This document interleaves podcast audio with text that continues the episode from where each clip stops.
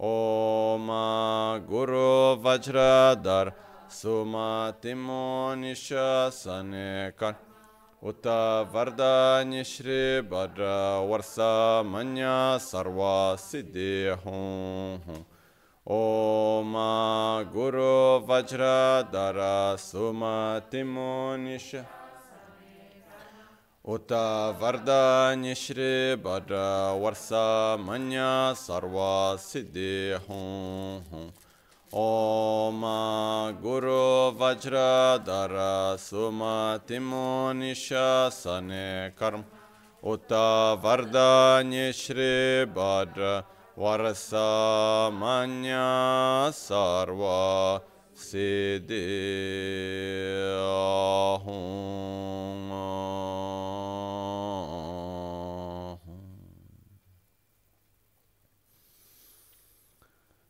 Dhāgī chitsūn lāma tūche che nyamdā dāla tūche siksu su gebe shesan dāla tendu su.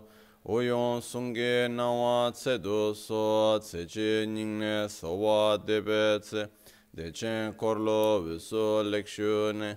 Yela sambe dedun malu pa geme lungi drupra jingi lo Soni sodan dikdun shape tse dungi namke yinsu lekshu ne. Lapchen tsoni yonsu tsoba dan chera nye dun chanwara jingi lo. Chancho pargi nintsen tukun tu nyu peme siudru lekshu ne. Chancho drube gegen kunshi shi tungen de la drubra jingi lo. dāgī lōna chēlā chōpa dāng, chēmī samchūr ngīmbā shīwā dāng, chēdāng tīmbē dēdēng mā lūpa, bēmē lhūngi drūprāj. dōrnā tīngnē tsērāba tamchē dāng, tēchī pārdu nēkāb tamchē tu, rēsē kyamnē lāma kēlē mē, tūkchē chīngi dālā siksu sōl, Gongyab drewe nyamda dacha la che tsun la me tu che rab gong ne. Kodan sungi nangwa dral me tu nyam nyamsu nyongwe kesan topra shu. Kewa kundu yanda lama dan drame che ki pe la long che ching. Sadan lamge yunten rab zu ne. Dorje change kopa nyur tobe shu. Pakyoke Yakudam Daki Lo Pakyoke Sundan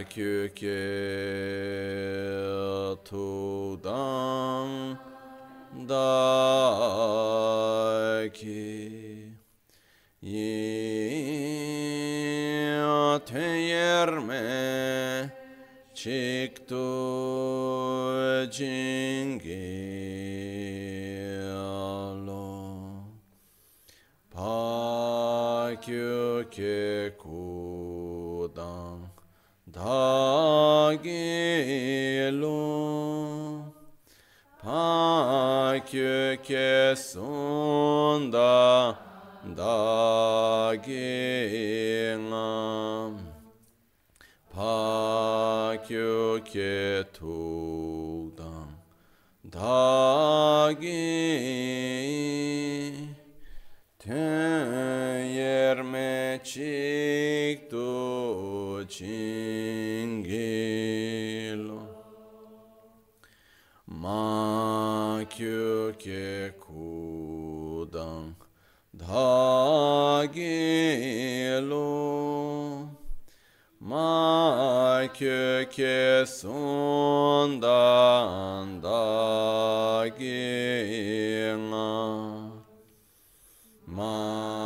kyu ke tu dang dha gi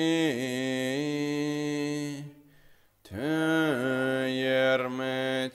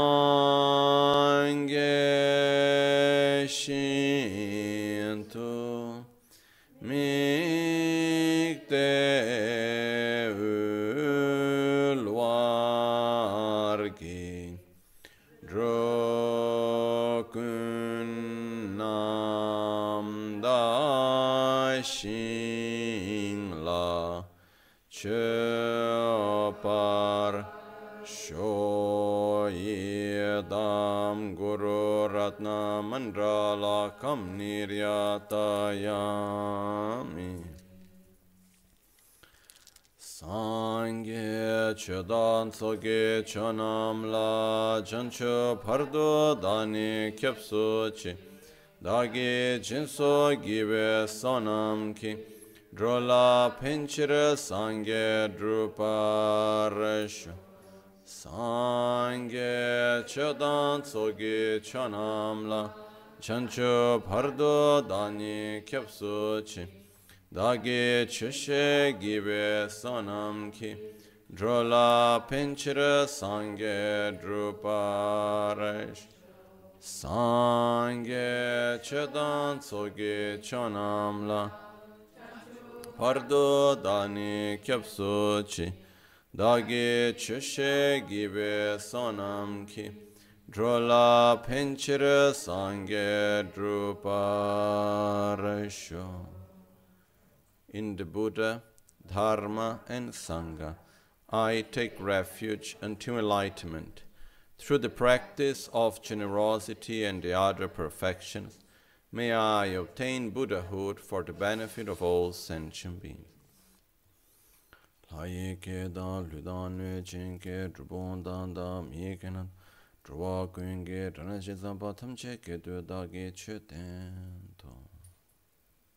First of all, there is a very two very basic, let's call laws, or two very basic aspects of Buddha's teachings.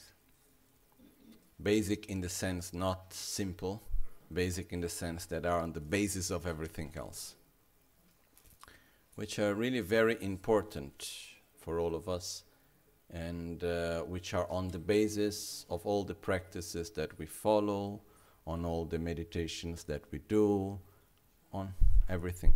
And it's very important to understand them and understand that the structure and the reason and the way how we do all the sadhanas and the meditations and everything it has a lot of, how to say, not logic is not the right word only, there is much more than that. There is a system behind. Okay? So the first one is what we call the law of cause and effect. And the second one is what we call interdependence. Okay, cause and effect is part of interdependence, but still we explain separately to put to give particular emphasis to it. Making it simple, we cannot experience a result if we have not accumulated the causes for it, if we have not created the causes for it. So it is fundamentally important that in the moment that we want to reach whatever type of result, first of all, we need to accumulate the causes. We need to create the causes.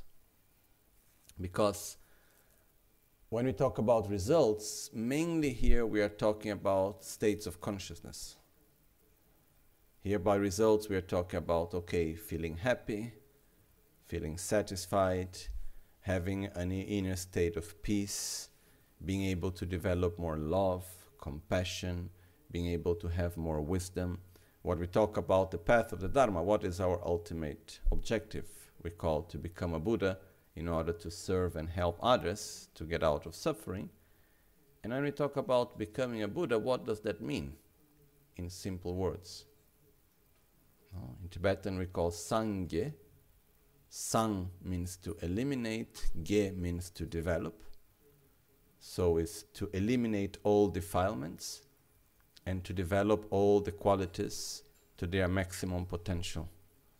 So this is what is the meaning when we talk about becoming a Buddha.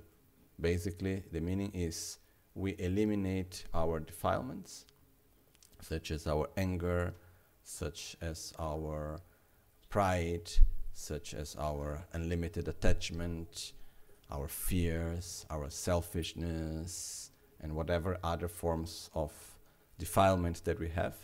And when we talk about defilements, basically it is any mental state that, when manifested, takes away the state of peace, that generates a strong state of unpeacefulness.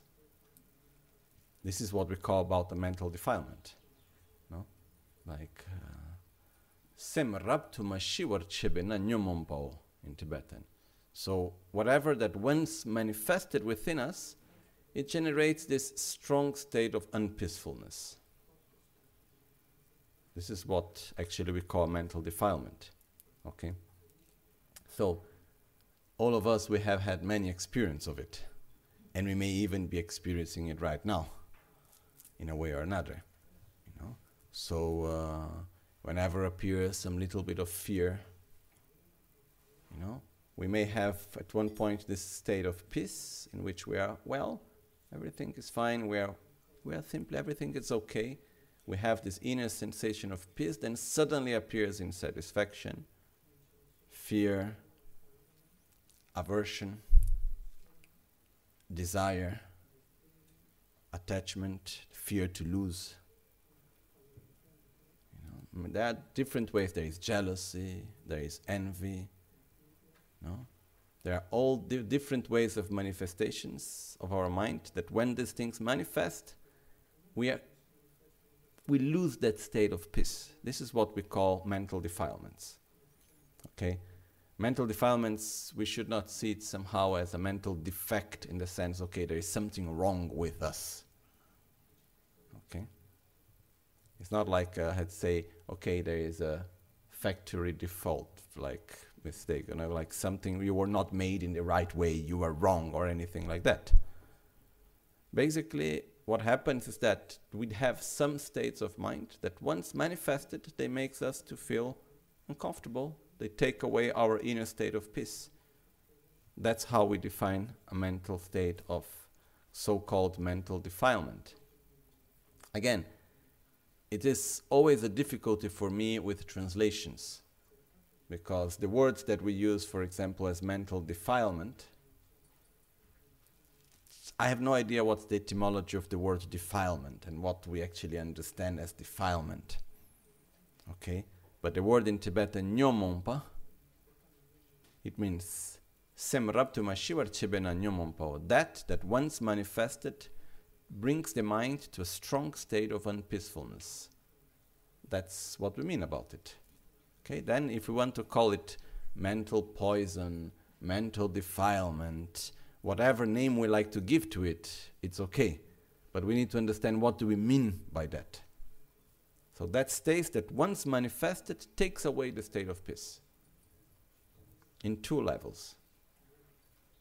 Right away, as it manifests, and the actions that we do through that states of mind all, will also bring more unpeacefulness as a result. Okay, so this is what we call about mental defilements. So when we think becoming a Buddha means, okay, we are able to eliminate our defilements. How? By developing our so called qualities. Okay? Qualities are the states of mind that, when present, bring a state of peace, bring a state of well being and peace, both in the moment they manifest and as a result of the actions that we do with them. So, it's not something that, how to say, it is okay, what are the defilements? That list that Buddha said are the defilements because Buddha said. Oh, and the qualities, that's what Buddha said are the qualities because Buddha said are qualities. Yeah, I believe Buddha was not wrong, but it's not because Buddha said. The reason why they are defilements and the reason why they are qualities is because they take away the state of peace and because they bring the state of peace. That's why we call defilement and that's why we call qualities. So, when we talk about becoming a Buddha, the meaning of that, in other words, is that by developing our qualities, we naturally take away the defilements. They are like light and darkness. If we have a room that is very dark, we can only take away the darkness by bringing light inside. We cannot move away the darkness trying to push the darkness away. No? So, for instance, if we have a lot of anger, we cannot take away the anger by pushing the anger away. If we have a lot of insatisfaction, we cannot eliminate the insatisfaction by pushing the insatisfaction away. We need to develop the so called antidote, which is the opposite state of mind. So if I have anger, I need to develop patience, I need to develop love, understanding. There are different qualities that helps us because anger has different manifestations, so we need different antidotes. Insatisfaction has, for example, the opposite of satisfaction. Ignorance, there is wisdom. And like this, we can go on and on. But it's very important to understand this aspect that in order to eliminate the defilement, we don't do that by fighting against the defilement. Okay? So if we ask to anyone here, no? Do you have any mental defilement? Okay? I suppose we all say yes, right? Okay? Do we ever somehow feel guilty for it? Sometimes we have this attitude of going against ourselves. Oh, I shouldn't be like this. Oh, I shouldn't get angry. I shouldn't be jealous. I shouldn't do this. I shouldn't do that. Okay? But it doesn't work. Because we can repeat to ourselves millions and millions of times that we shouldn't get angry. It's like entering into a room that is dark and repeating to the darkness, go away. Once we recognize, okay, I don't want the darkness, then what we need to do? Find ways to bring light. Once we understand that I don't want to get angry and anger is not good for me, then I need to find ways how to apply patience, how to develop love, comprehension, respect, understanding. and so on. That's where we need to put our energy towards the antidote, not towards going against the defilement. Okay, I think it's quite clear this, no? But our very common attitude is that we don't look for the antidote. We try to go against the defilement. And I'm sorry if I put into these words, but sometimes, not always, but sometimes I have a feeling that we have the tendency to feel guilty of our own so called defilements and somehow to how to say like I have already suffered enough for my anger. And I already know that my anger is not good enough, and somehow I have already paid the price, so why the anger has not gone away? There is a feeling of guilt connected with some sort of sacrifice that if I punish myself enough for having anger, anger will go away. But actually, will not. You know? I can say to myself, oh, I am a very bad person because I am too jealous. So I will punish myself for being jealous. Does that take the jealousy away? No. It's just more suffering for myself. I need to apply antidote to rejoice. So, it is very, very important for us to understand that we need to recognize that there are defilements, but our energy must be put into the antidotes, into the qualities that we need to develop. develop. It's like, oh, I am sad. Okay, we recognize there is sadness. But just to repeat, I am sad, I am sad, I am sad, I'm sad, it's not taking the sadness away. I don't want to be sad, I don't want to be sad. Wonderful, you don't want to be sad. Now we need to cultivate joy.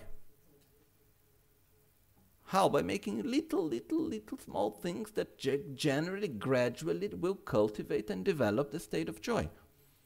But we need to put the energy into the antidote and not remain into the defilement. Okay? Now, I think this part is clear, right? So we need to develop our qualities in order to eliminate the antidotes. And when we are able to fulfill that in a complete way, we are called a Buddha. Okay? I'm making it way too simple, but that's basically what we mean by Buddha. Okay? In order to do that, one of the things that is very important is that we need to create the causes. Because we cannot experience that for which we have not created the causes. No? That's one of the basic laws that Buddha taught us, which is called the law of karma. And karma doesn't mean, um, how to say in English? Uh, destiny. Karma means action. Action means I do something, that action creates an interaction, creates an inertia, a force that I take with me, and at a certain point, that force interacts with other situations, and I experience a result. In other words, I try to make it more simple to understand. Maybe it gets more complicated, but let's see. What is the present, what is the past, and what is the future? Okay. The past, does the past exist right now? Depends what the past is, right? Okay? The definition given in some Buddhist texts says the past are the causes that have not yet given, no, sorry, the past are the causes that have had conditions and have already have results. The present are the causes that are having conditions and for that are manifesting results. And the future are the causes that have not yet had conditions and for that have not yet given results. So, in the present moment,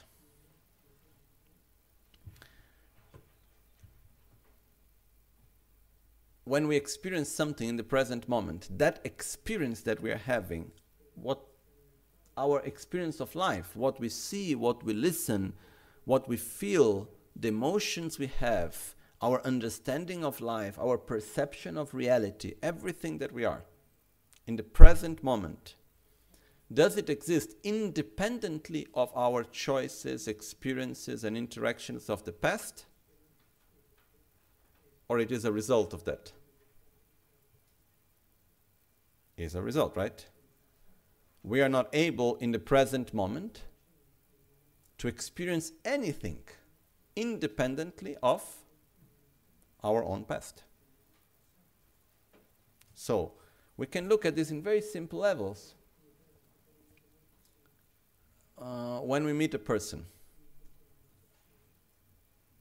the way how we see the person, the way how we listen to the person, the way how we perceive and experience that interaction, how much is it influenced by all the past experiences that we have had with the person? Totally. How much we are influenced by our culture, how much we are influenced by the education we receive, how much we are influenced by all the experience that we have accumulated in our life. Completely. This is clear, right? So our present is conditioned by all the experiences we have had in the past. Okay? So we imagine that all everything that we have done in our life, and to be more precise, in our lives, including the ones before, comes towards us, we take it with us as a sort of inertia, as a force, which in Tibetan is called leginuba, which is, could be translated as karmic force. Okay? Because karma itself, it's already finished. Because karma itself is action. In the moment I say karma, I am acting, so I am generating karma. But in the moment that the action is finished, the karma is finished. What remains? The so called karmic force. Okay? Which is a sort of inertia that comes from that action that we did. Okay? So in right, right now, in our present, if we would look behind us, we have a lot of forces which are there, which are basically all the choices and interactions and thoughts and everything that we have had in our past. No? How much are we influenced by the experiences and choices we made when we were teenagers? Or when we were a small child? Or in other moments of life? A lot, right? So, basically, in the present moment, when we interact with someone, through that interaction, some of that karmic forces that we have will actually manifest. Depending on what we see, depending on uh, with whom we talk, depending on which thought we have, depending on the interaction of the present moment, it will access, it will interact and access some of the karmic forces of the past. Not all of them, some of them specific. Sometimes we see something and this will remember as a particular memory, and something that we have experienced in the past will come and will manifest in that present moment. Okay? Is this clear? Yes? So, what does this mean? That whatever we experience in the present is not being created in the present. Whatever we experience in the present was created, is created by the unity of what we did in the past together with the conditions of the present. Making one example, which is not the best one, but somehow it explains it. when I go to a shop and I buy something that for me is expensive, okay, and uh, let's say I buy a car, okay, but uh, every month from my salary I'm able to put apart 300 euros, not more than that, which is already a lot for me. But the car that I want is costing 50,000 euros. So since I start working, I had this vision that I want that car. So every month I put the money aside. And I keep it always aside, and I keep aside, and I keep aside, and I keep aside. Then one day I'm able to reach the amount I wanted. I go to the shop, I choose the model I want, and I buy the car. Okay? Actually, what gave me the possibility to buy the car? Going to the shop or accumulating the money in all the years that came before? The two things together. If I didn't go to the shop, I couldn't buy the car. But if I could go to the shop without having the money, I also cannot buy the car. But going to the shop is one action in the present moment. Having the money it's something that I have accumulated in many, many years gradually. Okay? So, ha- accumulating the money is like the karmic force. Going to the right shop is like the condition. Okay? When I get the car, that's the result manifesting. Okay? So one of the particular aspects of this is that the causes is not one particular action that will bring one particular result. We can accumulate the similar type of cause. We can accumulate the similar type of energy that the stronger it is, the stronger result it can manifest. Okay? Now, how does karma manifest? How do we experience the results of our own actions? Through sensation. Okay. So, whenever we have a sensation of peace, whenever we have an inner state of well being, of happiness, this is the result of a positive interdependence between causes that we have created in the past, and conditions of the present. Whenever we have an inner sensation of suffering, that's the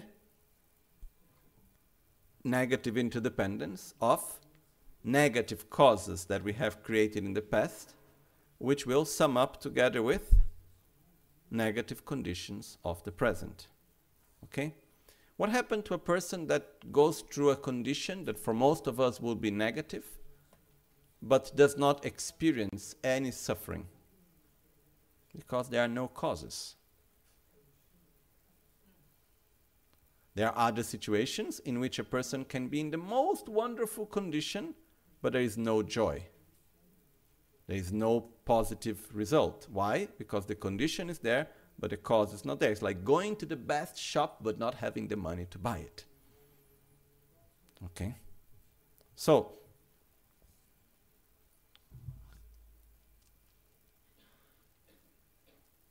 no, it's just remember me. Sorry, I bring this example, but uh, whenever we are, for example, in a situation of physical difficulty? This, for most of us, would bring which state of mind? Suffering, right? Or anything like that, no? And I remember I seen Rinpoche a few times in the life in states where there was his body was not so well, especially in the last weeks before he passed away. But I never ever saw in all this period and in all these moments any manifestation of suffering. Never. Not in private, not in public, not in front of the nurses or the doctors or me or anyone else. Or when alone in the night sleeping, never, never, never, never. So for me, This is one example. Okay, the conditions are not good, but the causes are not there to suffer. So suffering will not manifest. Okay? So, what I want to say is that what we experience in the present is the sum of these two things. We have karmic forces that we bring with us. So many. Traumas that we have had, uh, interactions that we did. There are many forces that we bring with us. Many from this life, which we feel stronger, and many for from other lives, which are more subtle, but we also bring with us. Okay? This is called karmic forces that we normally use the word karma. Oh, I have a good karma, I have a bad karma. Okay? Well, our interactions of the present are conditions. Conditions are of two types inner conditions and outer conditions. Inner conditions are our own thoughts, our own words, and our own actions. Inner conditions depend on us. Outer conditions are the weather, environment means no there can be an earthquake there can be whatever it's environment conditions and other beings. People animals insects whatever viruses you know. These are outer conditions. So when we put together the outer condition with the inner condition of our thoughts our words our own interaction this will sum up with the karmic force that we have in the past. And it will bring inevitable result. It will manifest into us in a state of consciousness, in a state of mind. We will feel or a state of peace, of joy, or we'll feel a state of anguish, of suffering, or anything like that. Okay? So,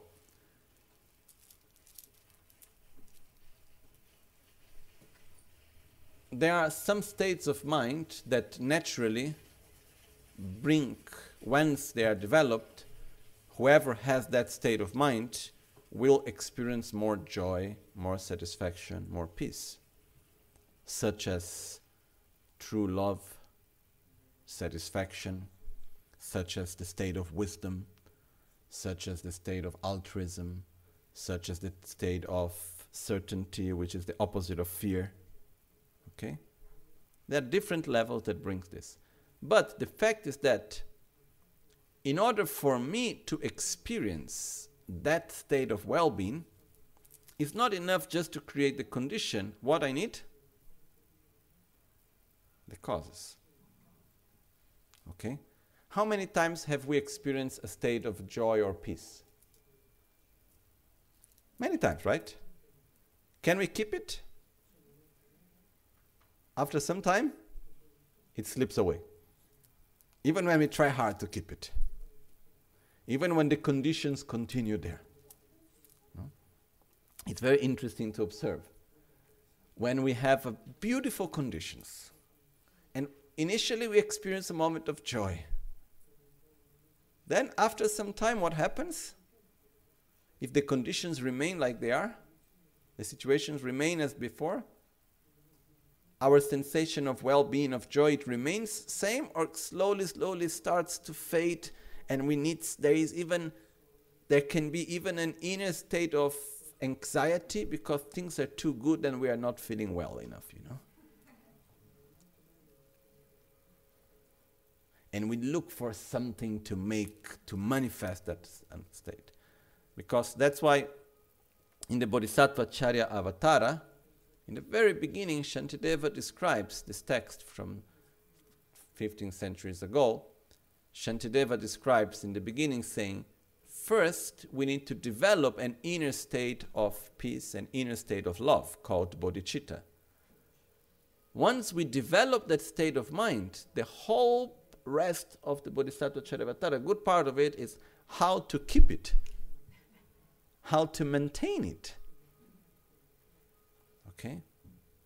And technically speaking, I cannot experience a state of peace and well being if I have not created the causes for it. I have not accumulated the causes. I have not generated the karmic force that will allow me to reach that state of peace. Is it clear? So, what this is showing to us that our inner state of being is not a result only of technical aspects of the present moment. What we experience in the present depends much more in the past than in the present. I don't know if this is clear. Yes, no? See? Okay? So, in a practical level, what does that mean? We have no total control of our present. No way. Because we cannot go back to the past. What we can do, try to interact the best way as possible. But the karmic forces that we have, they are with us. Okay? So, Buddha gave us some tools to deal with this in the best way. And the main tools that we have here is to do two things to generate positive causes, which we call accumulate merit. Okay, how do I create positive causes for my future? So I work in the present, I act in the present, not in order to have a sensation of well being in the present. I accumulate a positive karmic force in order to experience in my future a positive result. Okay? Because the, pres- the present will never exist independently of the past, and the present is the past of the future. So, we accumulate positive actions, we generate a positive karmic force dedicated for our future experiences. This is one thing. The other part is called purification, which means we act in a certain way in the present that opposes we act in a certain way in the present that opposes the negative karmic forces that we have generated in the past. Basically, what happens is that any karmic force that we generate, it has some ways of interaction.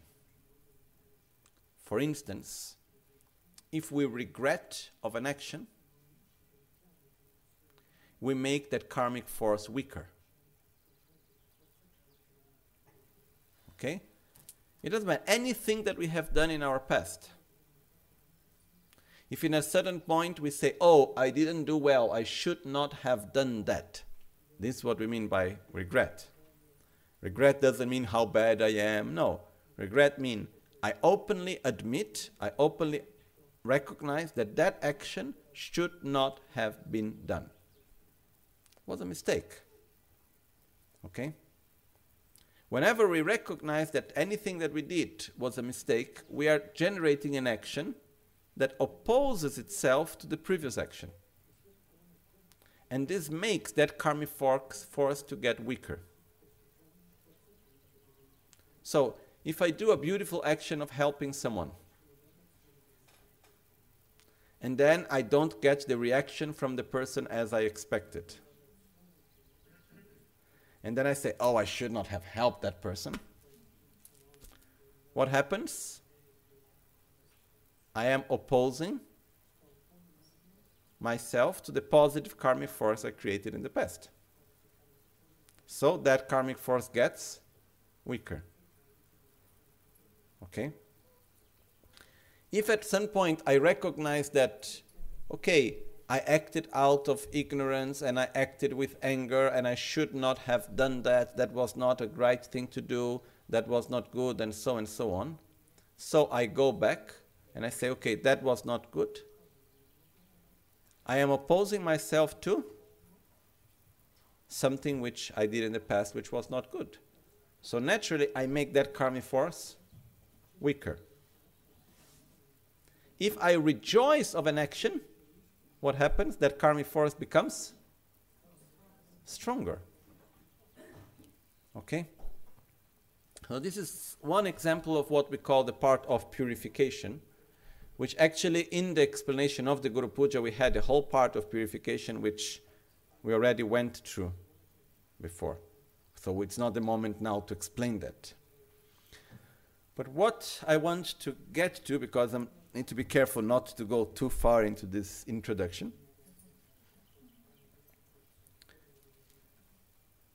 is that without accumulation of merits, without purification of karmic forces, we are not able to experience virtuous, positive states of consciousness. What happens? We can study the Buddhist philosophy perfectly we can uh, go through, we can go to all the psychologists that exist that can help us in incredible ways. We can do many, many, many things. If we don't have the merits for a peaceful state of being, of mind, it will all remain intellectual. It will not come to the deeper state of experience. Okay? We can see this in many cases where people study the Dharma very hard and they go through the understanding of every little detail, but it remains in the head. It doesn't go down to the heart. It doesn't become a reality. You know, there's no point knowing everything about bodhicitta just for the sake of knowing. The point is being bodhicitta. The point is having this incredible love for everyone and the determination to reach oneself Buddhahood to help them. That's the point. But we cannot reach these states of consciousness if we do not have the merits. Okay? So, This is one part accumulation of merit and purification, which is really important. Another part is we need to familiarize ourselves with the antidotes. If we do not familiarize ourselves with the antidotes, it becomes difficult to accumulate positive karma and to change our own behavior, to change our own habits, and so on. Okay? So, putting it simple, we need to accumulate positive karmic force, eliminate the negative one, and on the other side, familiarize ourselves with our positive qualities, which normally we simply we put it as familiarize ourselves with virtue. Okay? Now, how we do that? Okay, nice. Accumulate merit, purify negativities, familiarize yourself with virtue. How I do it? By doing a sadhana is one of the ways. The sadhanas are basically methods of practice that going through a process of visualization, of recitation, which means words, of thoughts, it will help us to accumulate merits, to purify our negativities, and to familiarize ourselves with virtue. This is one of the methods that are there. So, for centuries, since the time of Buddha, Buddha gave us methods, and all many of his disciples and later all his lineage holders up to now have been adapting and giving to us very valid methods for us to accumulate merit, to purify our own negativities, and to familiarize ourselves with virtue. I am oversimplifying it, okay? But to understand the, what is behind that. Because if once we understand this conceptually, then we ask, how do I do it? Because I like very much philosophy. I really enjoy it.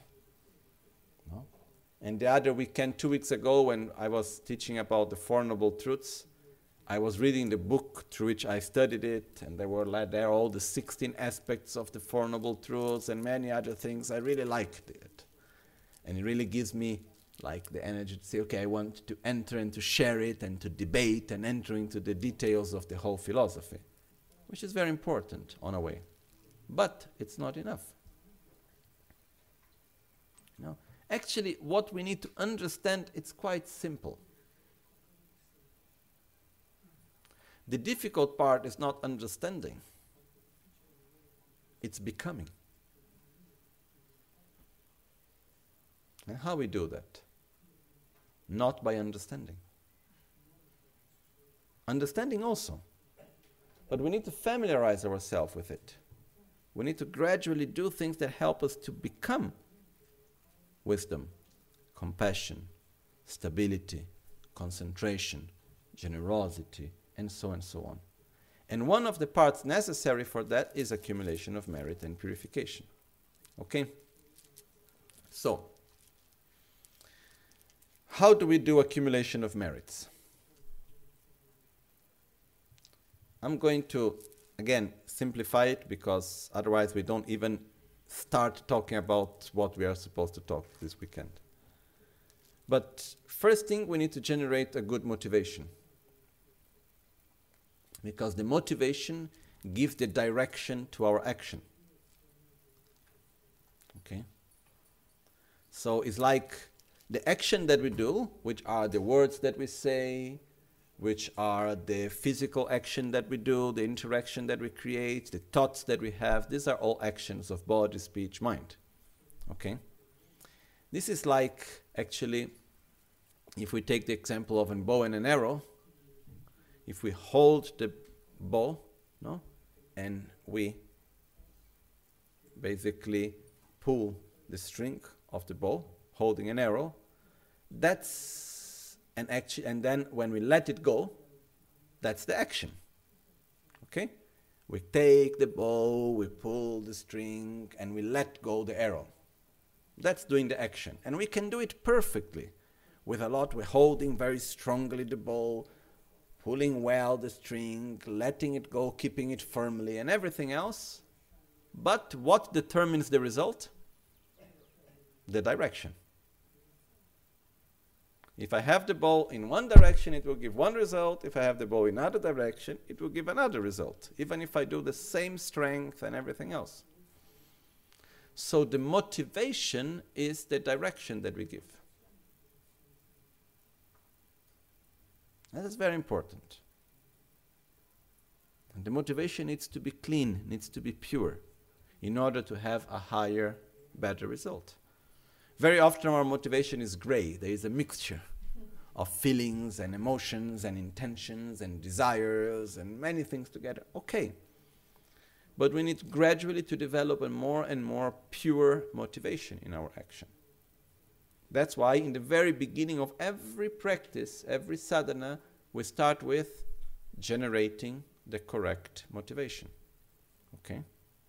So in the Guru Puja, there is a whole part in the beginning of generating the motivation, which is in which we induce ourselves to a positive state of mind, and within that state of mind, we direct our action. So, this is the first part. First, we need to generate the motivation. Once we have the correct motivation, which basically is the motivation based on love and compassion, no? Then after that, we must start with the process of accumulation of merit and purification.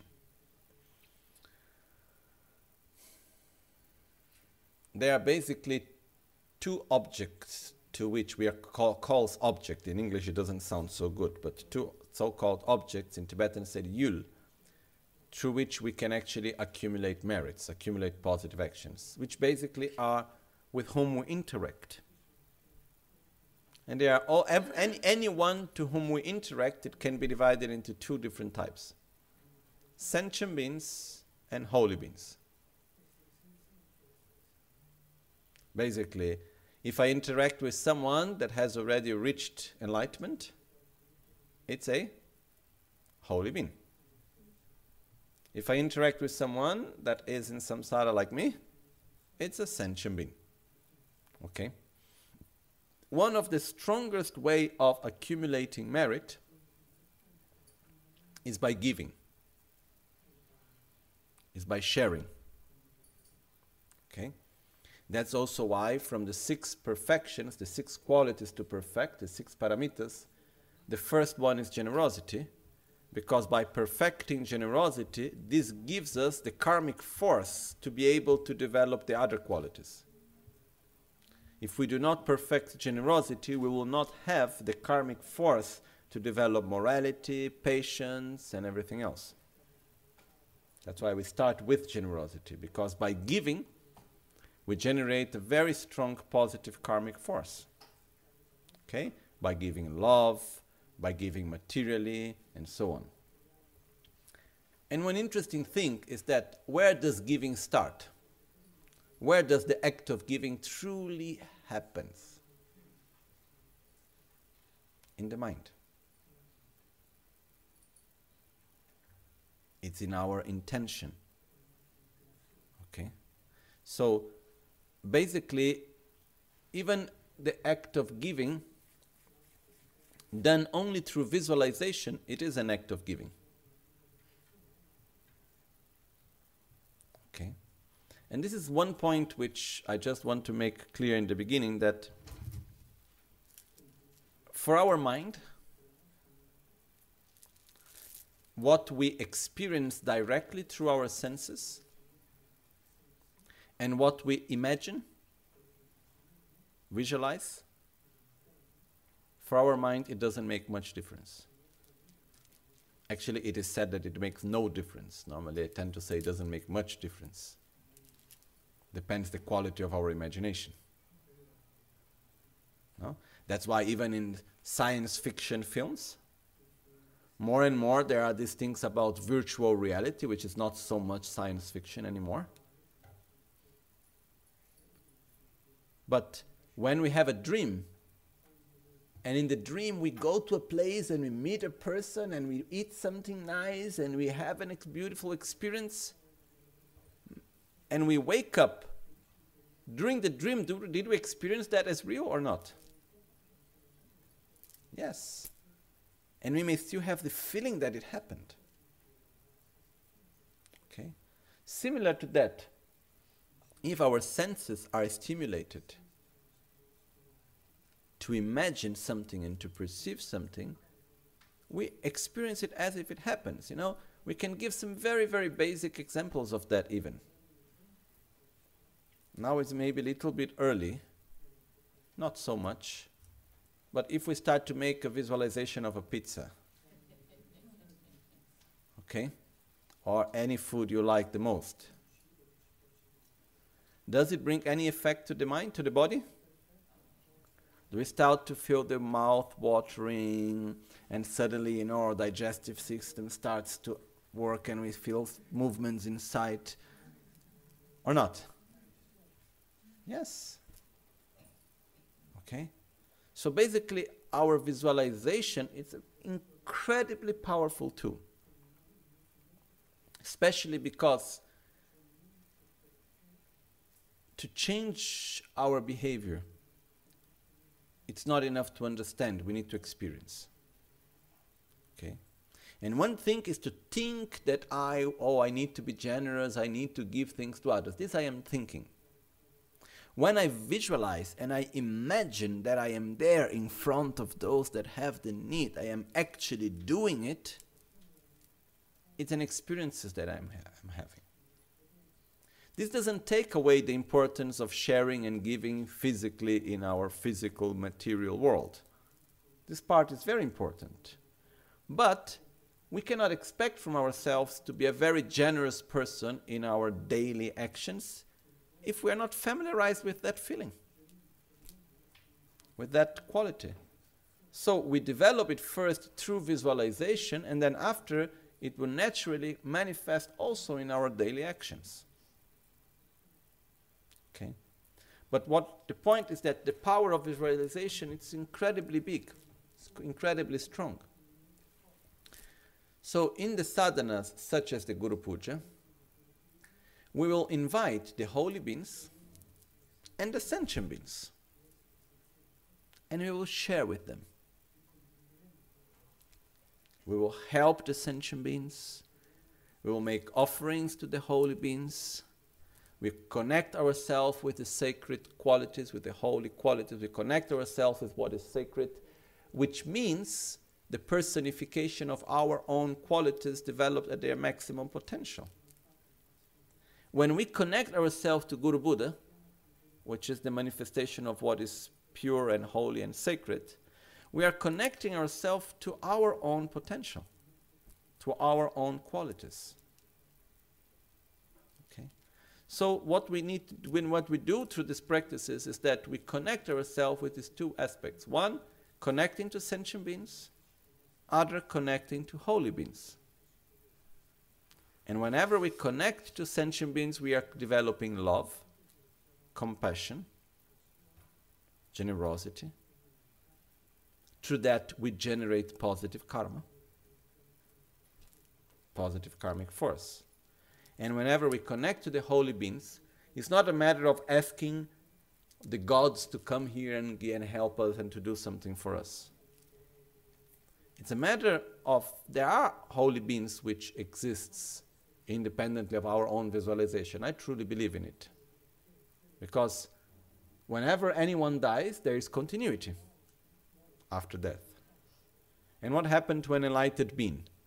When he dies, he ceases to exist or he continues to exist? Continues. So, holy beings do exist and they don't need necessarily to be in a physical body.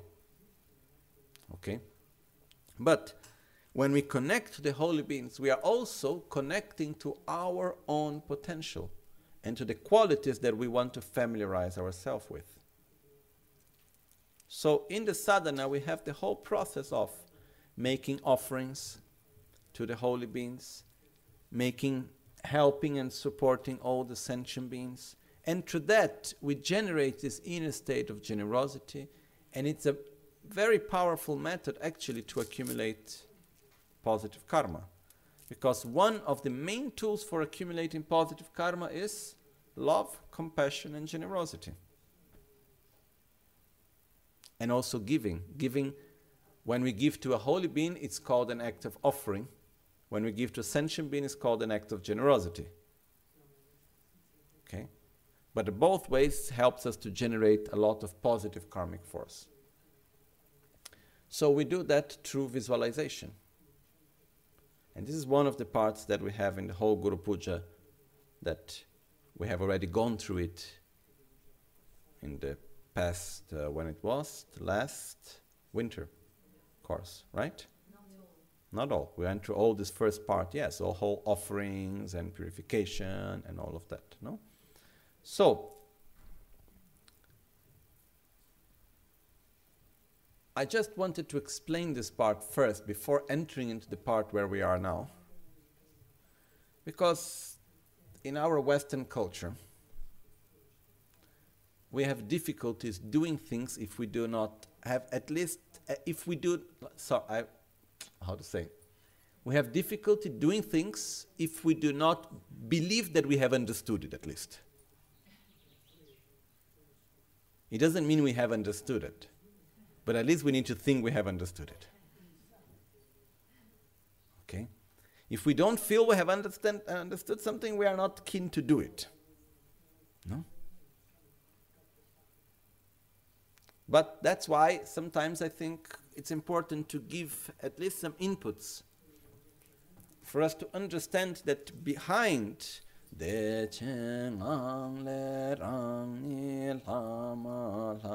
all the recitation and the visualization and the mudras and all of that, there is a very stable and strong system to help us to develop positive karma, eliminate negative karma, and to familiarize ourselves with virtue. Okay? And we need methods for that. So the sadhanas, the practice such as the Guru Puja, any practice of Guru Yoga, is a method, is a tool that we need to use. Okay? Now, all these practices, they are divided into preliminary parts, preparation, the actual practice, and the conclusion. In the practice of the Guru Yoga, one of the parts which regards the preliminary part practices, it's what we start. There is the whole part of bringing ourselves to a state of calm and peace, generating the motivation, preparing the offerings, visualizing the field of merit and sentient beings. There are two fields of merits holy beings and sentient beings. We visualize both. Then there is the part of doing the seven limb prayers, which is we do prostrations, offerings, we purify the negative actions, we rejoice about the positive actions, we request the teachings of the Dharma, we request Guru Buddha to remain with us until the end of samsara, we dedicate our merits.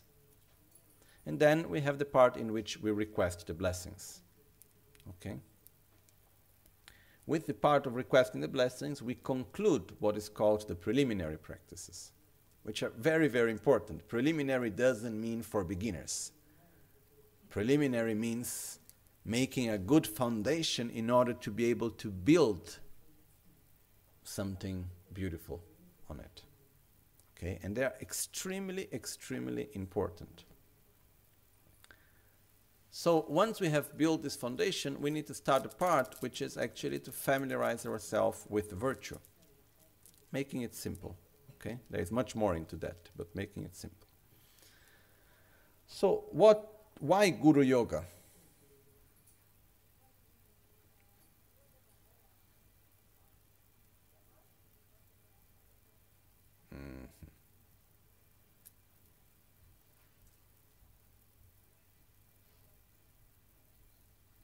One of the fundamental aspects is for us to believe in ourselves. Which doesn't mean to feel we are the best. To believe in ourselves means I can become a Buddha, which means I can overcome my jealousy, my anger, my insatisfaction, my fear, and all that that I have, that I know and that I don't know, that I see and that I don't see, by developing my own qualities. The qualities that I know and the qualities that I don't know that I still can develop. I can do it. I am interdependent. It is possible if I do the right interaction, if I go in the right way, it is possible. Okay? But in order to do that, one of the very important aspects is that I need to connect myself with the qualities that I want to develop. In other words, I need to connect with a role model if we want to simplify it. If we use another words, we need somehow to tune to the right frequency. We need to recognize these qualities and say, okay, that's what I want to become. That's where I need to go. That's what I need to do. Okay? So, in other words, we need to connect with the sacred. We need to connect with the holy beings. When we talk here about connecting to the holy beings, it's not like, how to say, doing something so that the Buddhas will come and help us and take us out of suffering. It's not that. Because we can pray from the depths of our hearts, requesting all the Buddhas to save us from samsara. And the Buddhas will come to us and they will look and will say, That's what I want the most, but I cannot do it.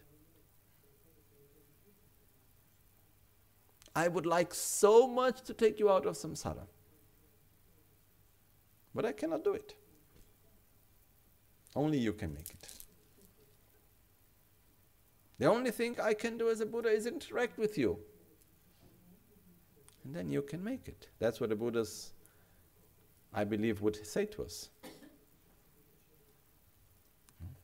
So, it's not a matter of requesting the Buddhas to come and to save us.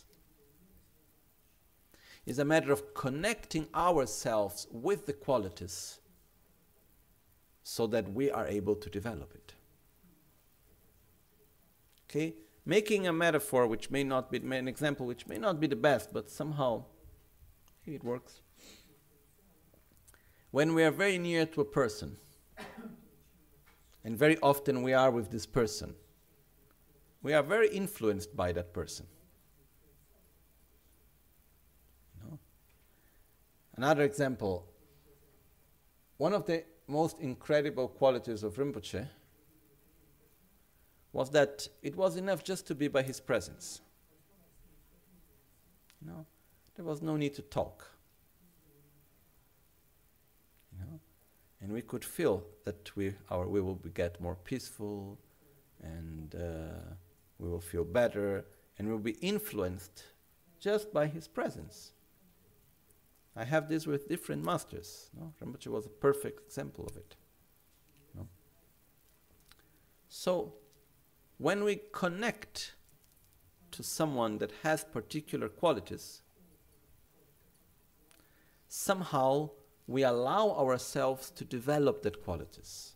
You know, in science there is one term which called the mirror neurons. No? In Italian, I think is neuroni specchio. No?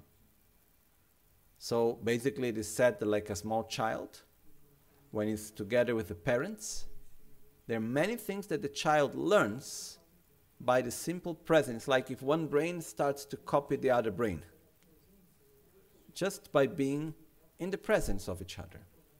No? And uh, we communicate in many levels that we cannot understand.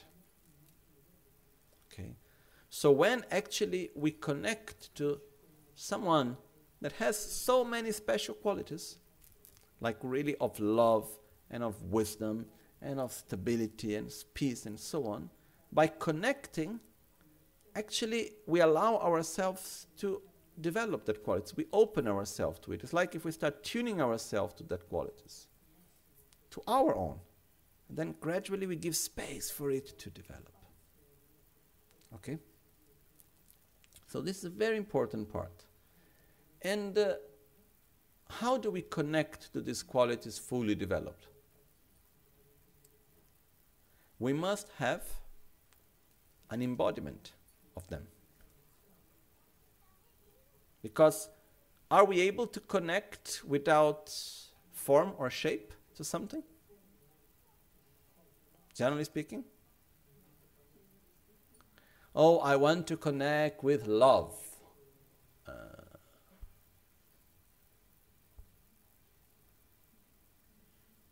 how I do? I want to connect with wisdom. Okay, wisdom, come here. Where are you? No.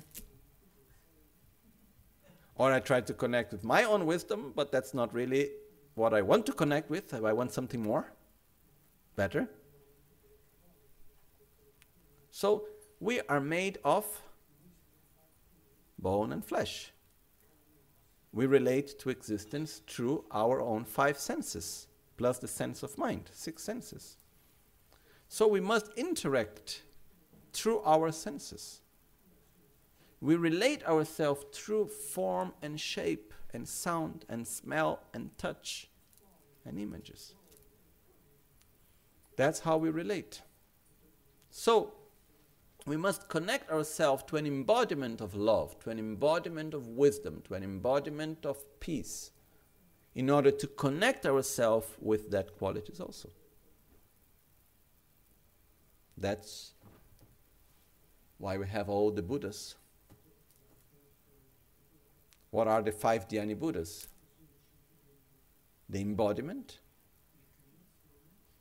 of wisdom, satisfaction, love, humility, generosity, power of realization, of the five wisdoms, different qualities. And when we connect to it, we connect to that qualities. Okay? But how can we connect to the Buddhas? Because somehow it's far from us, no? If we were born maybe some few centuries ago in India, then it would be very easy for us to connect ourselves with deities, with devas. Because it's part of our culture, it would be. Part of our culture to have all the different, the Brahma, the Vishnu, the Shiva, and all, even nowadays, and we don't need to go a few centuries ago, even nowadays in India it's the same. So if we look inside Buddhist practice, Buddha manifested these qualities also in the aspect of having many faces and many arms with all the aspects of the devas. That's what we have, many of the deities that we have also. But what is the most powerful way to connect with the state of enlightenment? Through a person. Through one or more persons. That's what we call the guru. So, when actually we connect to someone that we can see, that we can touch, and we recognize within that someone the qualities that we want to develop, and we develop a mutual feeling of love so it's a connection that is not only conceptual, it goes much deeper within us. This creates a very deep exchange. It's very, very powerful. It is said that when we are able to connect correctly to the Guru, then we connect to all Buddhas. Because we may be there thinking, okay, then, okay, Buddha this or Buddha that, and then say, ah, but is it real? Is it not real? Are they there? You know, we can have many doubts, especially in our modern society. But when we actually meet someone and we feel the blessings, where we feel love, where we see the example, this is a very, very, very powerful experience. Not this, this one, how to say? There is a very wrong understanding in our modern world about guru. Because there is the understanding that the guru is someone that you put your life into his or her hand and you lose completely the belief in one's own self. That's completely not true. At least how I experience it. The Guru is someone to which you connect strongly that shows you, that shows us what we can develop. And that guides us to develop our qualities and to become like Him. So, in the practice of Guru Yoga, especially in the part that we have reached of the practice, there is the part which is called relative Guru Yoga. Then there is the receiving the blessings, and then there is what's so called absolute Guru Yoga. Absolute Guru Yoga we will explain tomorrow. Think so. The relative Guru Yoga, it's basically the first part of generating bodhicitta, but first, sorry, is the first part of making offerings and prostrations and accumulating, cultivating respect, gratitude, faith, accumulating merits, purifying the negativities, and then requesting the blessings. Okay? So, one thing that is very important is that what makes our practice powerful is not the Guru, are not the Buddhas, are we. We are the ones that can make our power practice powerful. Which means, what I want to say by that, Like a Buddha, someone that has this incredible compassion, have the same level of compassion towards one or another. He is there to give the blessings in the same way to one and another. It's like a very powerful radio signal, no? like Radio Maria in Italy. Okay? That everywhere it reaches, it's there.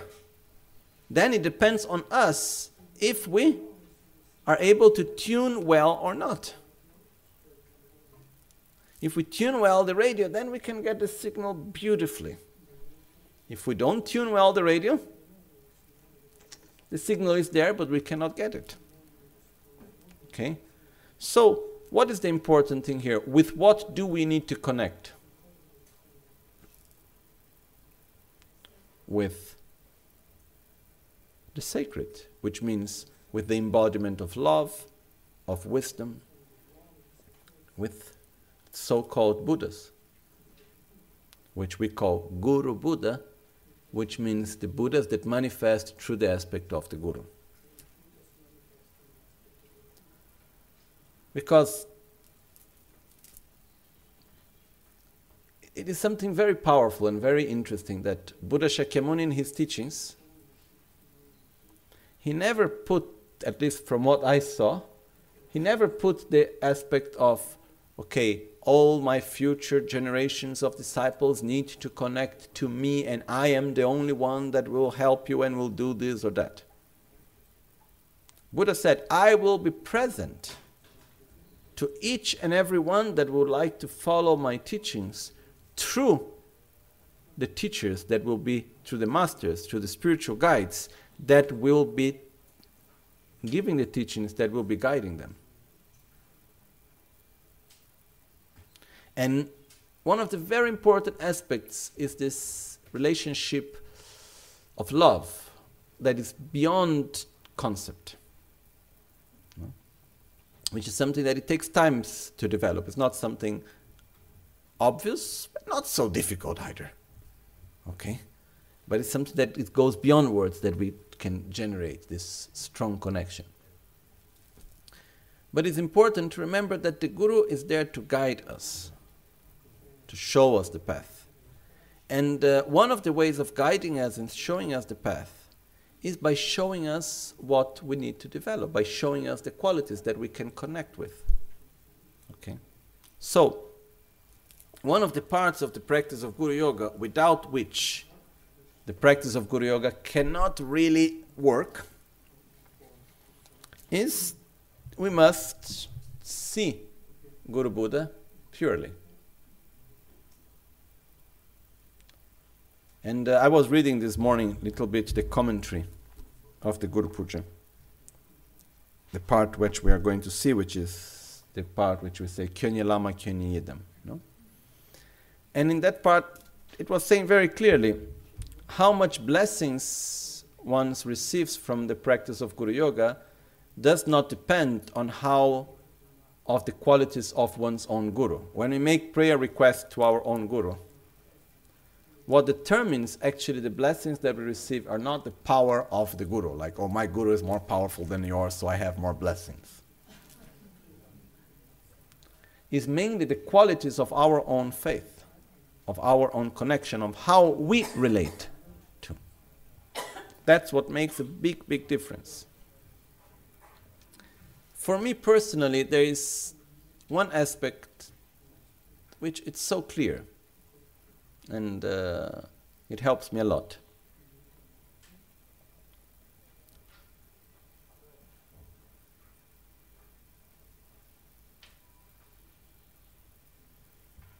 Hmm.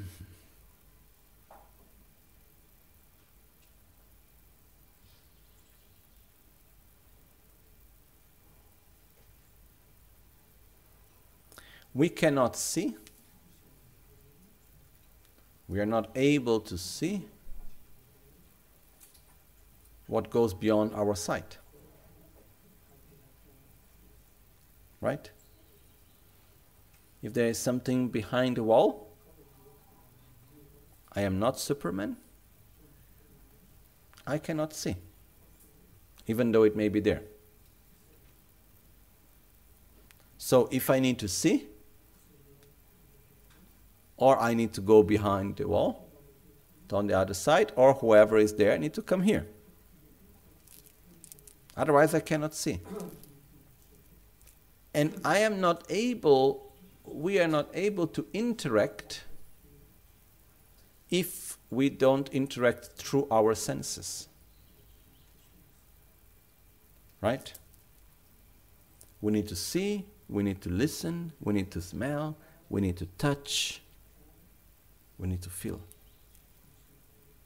Okay? So, a holy being. Now, that wants to help us. How can they help us? By staying behind the wall or coming near to us? Okay.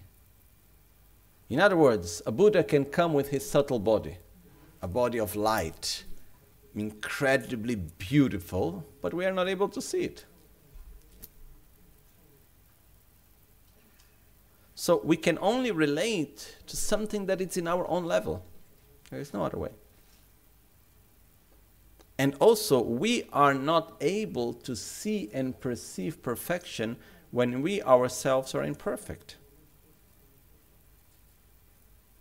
So it doesn't matter, I can have the most perfect Buddha in front of me.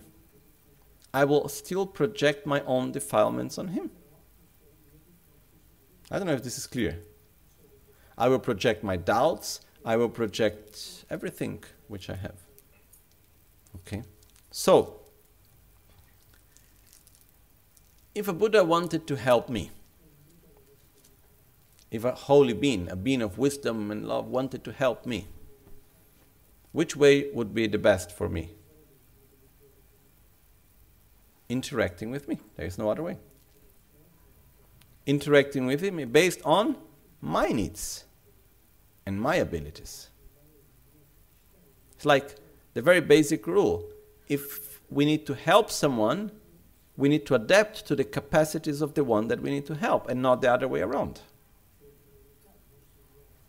So, the kindest way of a Buddha helping a sentient being is manifesting himself in the level of the sentient being. This is the greatest way of helping. He's not manifesting himself with a pure body of light. It is actually manifesting with bone and blood and with a face with two arms and an eyes and speaking as a normal way to which we can interact. Otherwise, we are not able to interact. And the only way how anyone can help us is through interaction. So, in our Western modern way of thinking, when we read in the texts like of Lamrim saying, oh, you should see the Guru as the Buddha, or your Guru is a Buddha, then we, we go and we say, okay, let me see which are the qualities of a Buddha. Okay, now uh, let me check. Does he or she have that qualities? Hmm. Doesn't look like. He's doing this, he's doing that. I don't think he's a Buddha. Or maybe he's a Bodhisattva of this or that level. And we try to enter into that, you know. But that's not the point. The point of discussion is not if our guru is technically a Buddha or not. Is how do we relate? This is one point. First of all, because we will never ever be able to reach the answer to say, is my guru or who anyone else a Buddha or not? We only will be able to judge that once we become a Buddha. Otherwise, we can pass our whole life trying to understand and we will not understand. It's like my teacher, Genlakpala, once he told a story that when he was very young in the monastery in Tibet, the monastery of Sera, there was one monk in the monastery that was the example of a monk that didn't do well. he was a little bit older. He didn't know how to read or write. He didn't know how to do much most of the prayers. He passed most of his day just talking around and gossiping. And, uh, you know, so when the kids were small and other people were a little bit making fun of him, so when he was very small and he would go to his teachers that would tell him to study, sometimes his teachers say, Look, study well, otherwise you become like him. Like that old monk that didn't go well, you know. Study well, otherwise you will become like him. I don't remember his name now. My teacher told me his name, but I never remembered it actually. So he said, Okay, you need to study well, otherwise you become like him. So he grew up for a few years with this example. One day, this monk that was not the, was the example of the monk that didn't go well, he went to one of his, not exactly disciple, but in the monasteries, every younger monk have an elder monk that is responsible for him. Okay, so it's not actually his disciple, but it's the elder monk. He has an elder monk. He had a younger monk for, of whom he was responsible. And uh, so he told him, he said, okay, oh, today, for from today on, for three days, you don't bring me more water, you don't bring me food, and you don't bring me firewood, because I'm going to die. And the young monk thought, ah, okay, he said afterwards, he said, okay, I thought that he was making a joke, like he always used to do many jokes. And for me, it was more comfortable. I didn't need to go to bring water and so on. I was free for three days. That's good. Free of my duties for three days. So after three days, there he came to him and he found this old monk seated perfectly cross legged in meditation, dead. In front of him, he had everything necessary for the cremation, not to give trouble to anyone. And he was there, and he stayed in a long time he stayed for a long time in this deep state of meditation, in the process of what's called meditation in clear light, in the moment of death, which is one of the greatest sign of spiritual realization. Only very highly realized practitioners are able to do that. So everyone was shocked because their whole life they were looking at that man and saying, "Oh, look at him, you know, he doesn't know how to read or write. He's this, he's that, and he was much more advanced than all the others put together. Something similar to this happened two, three years ago in south of India, in the monastery of Serpom, where there was one older monk. He was also not like the example of the greatest practitioner. Some of them even used to call him Dimakara, which in in the Indian language, I don't know if it's Hindi or Kannada, means the cuckoo, the crazy one. And when he died, he stayed in this deep state of meditation for something like at least four or five weeks or something like that. Like it, it is very uncommon for that to happen. And it's a very high level, it's, it's, a, it's a sign of a very high level of spiritual realization. So this is two examples. One that my teacher told me when he was small, and one that happened not very few years ago. That shocked the people around, but was an example to say we never know who we have in front of us, truly. We never know. We don't know who is in front of us because it can be someone with incredible qualities that don't manifest them or manifest them, but we are not able to see them. Okay?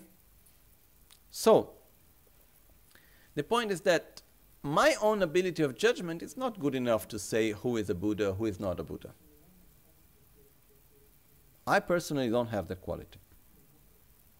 But I see in our own Western modern mentality that we have the tendency to judge and to check and to see, oh, he did this, maybe he's not a Buddha. Oh, I saw that, that means he's not a Buddha. Or I said this and that. But that's not the point. The point is for us to connect with what is pure and sacred. So, if we make a simple question, if a Buddha would manifest to help me, how would he manifest? Would be, which would be the best way to manifest? For me, as much as I think, I cannot find a better way than my gurus how they manifest.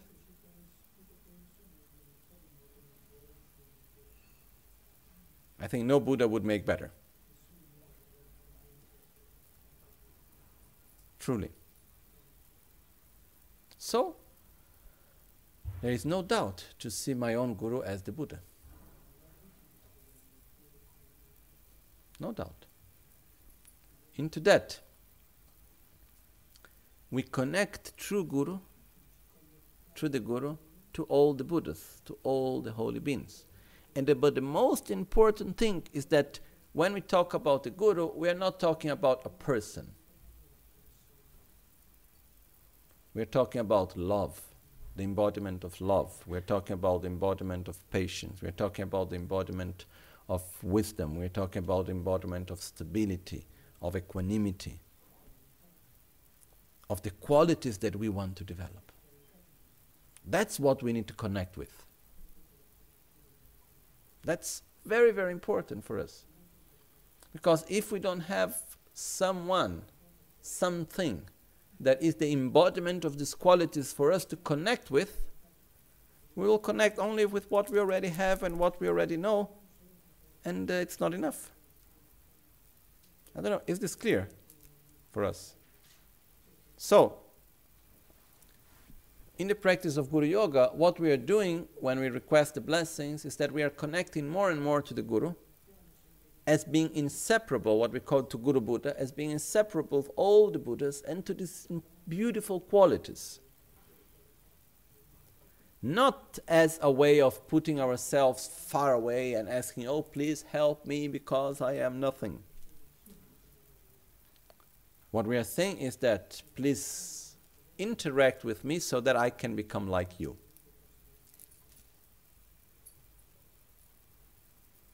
There is a big difference in between the two. Okay? But as we were saying before,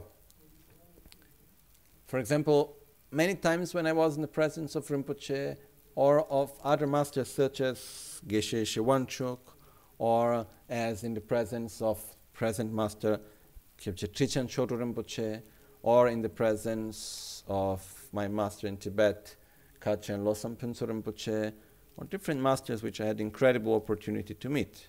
Gangchen Rinpoche was perfect example. By being in their presence, naturally, it brings this state of peace, of well-being. So we connect to these so-called qualities. And it's very clear in the teachings, like the commentary of the Guru Puja. Once we are in the physical presence of our Guru, that's the actual practice of Guru Yoga. The practice of Guru Yoga is not done in the visualization when we have it in front of us physically. Okay? But when we are not physically in front of our Guru, then we connect through the visualization and then we and we are really able to receive the blessings we can connect very well with that and through that moment as we request the blessings as we open our mind and we connect we can develop that same or even stronger state of well-being as when we are in the physical presence of the guru. This is something that is very powerful once we start really developing more and more. I remember one time Rinpoche telling me, he said, Oh, yes, my guru died, but I never, I, I have never been for a moment far away of his presence. He was saying, His presence is with me in the same way as if I was on his side physically or many years after he passed away. It makes no difference at all by being in His presence with me. And this is something that, even like in this particular moment in which Rinpoche have passed away not so long ago, many, many people have experiencing feeling the presence of Rinpoche, for example. And when and one of the objectives of the practice such as Guru Yoga is actually to connect to this holy energy in order to not only to feel the presence, but to benefit from that presence. Because that will allow us to connect and to familiarize ourselves with the virtues and the positive qualities that we want to develop. Okay? So, when we talk about the Guru, the Guru is the embodiment of all the qualities that we want to develop manifested in a way that we are able to relate and interact. Then, in the practice, what we will do is we'll open ourselves to receive that blessings, which means we open ourselves to connect with that qualities in order for us to develop them within ourselves. But one of the main things for me when doing this part is like if we are somehow synchronizing ourselves it's a way of being in the presence in order to be able to receive the blessings, which is to be able to interact with the holy beings in order to become like them. Okay. And uh, it's a beautiful way also because we familiarize with the virtue through Guru Buddha. That's the first part. And after we familiarize with the virtue by becoming inseparable of Guru Buddha, by becoming ourselves that qualities. That's the part of what we call the absolute Guru Yoga that comes afterwards. But first we need to connect with that. We need to connect with the Buddha in order to become a Buddha ourselves. Okay?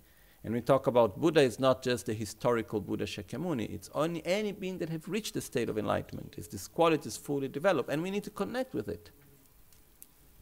Okay? Otherwise it remains just intellectual. Okay? And this is what we do in the practice of Guru Yoga also. Okay? So is it clear what we have seen up to now? It's something that we need to experience. Okay? So, in the sadhana of the Guru Puja, we have reached the part which is verse number, I don't know, but uh, the text says, Kyonyi lama kyonyi idam kyonyi kandro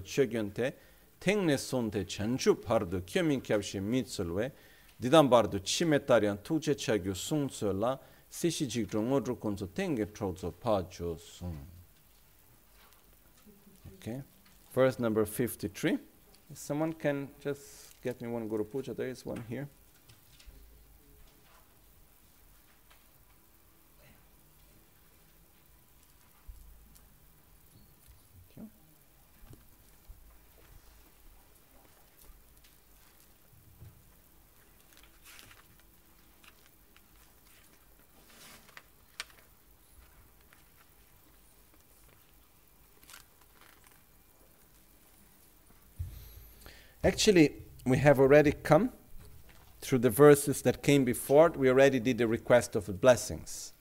But in this point specifically, there is this prayer which is called Prutsuk Suldip,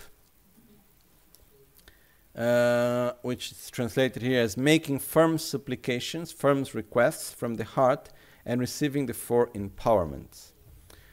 The name that is given is called Prutsuk Suldip. Prutsuk Suldip means literally the request as how do you say uh, placing a dagger.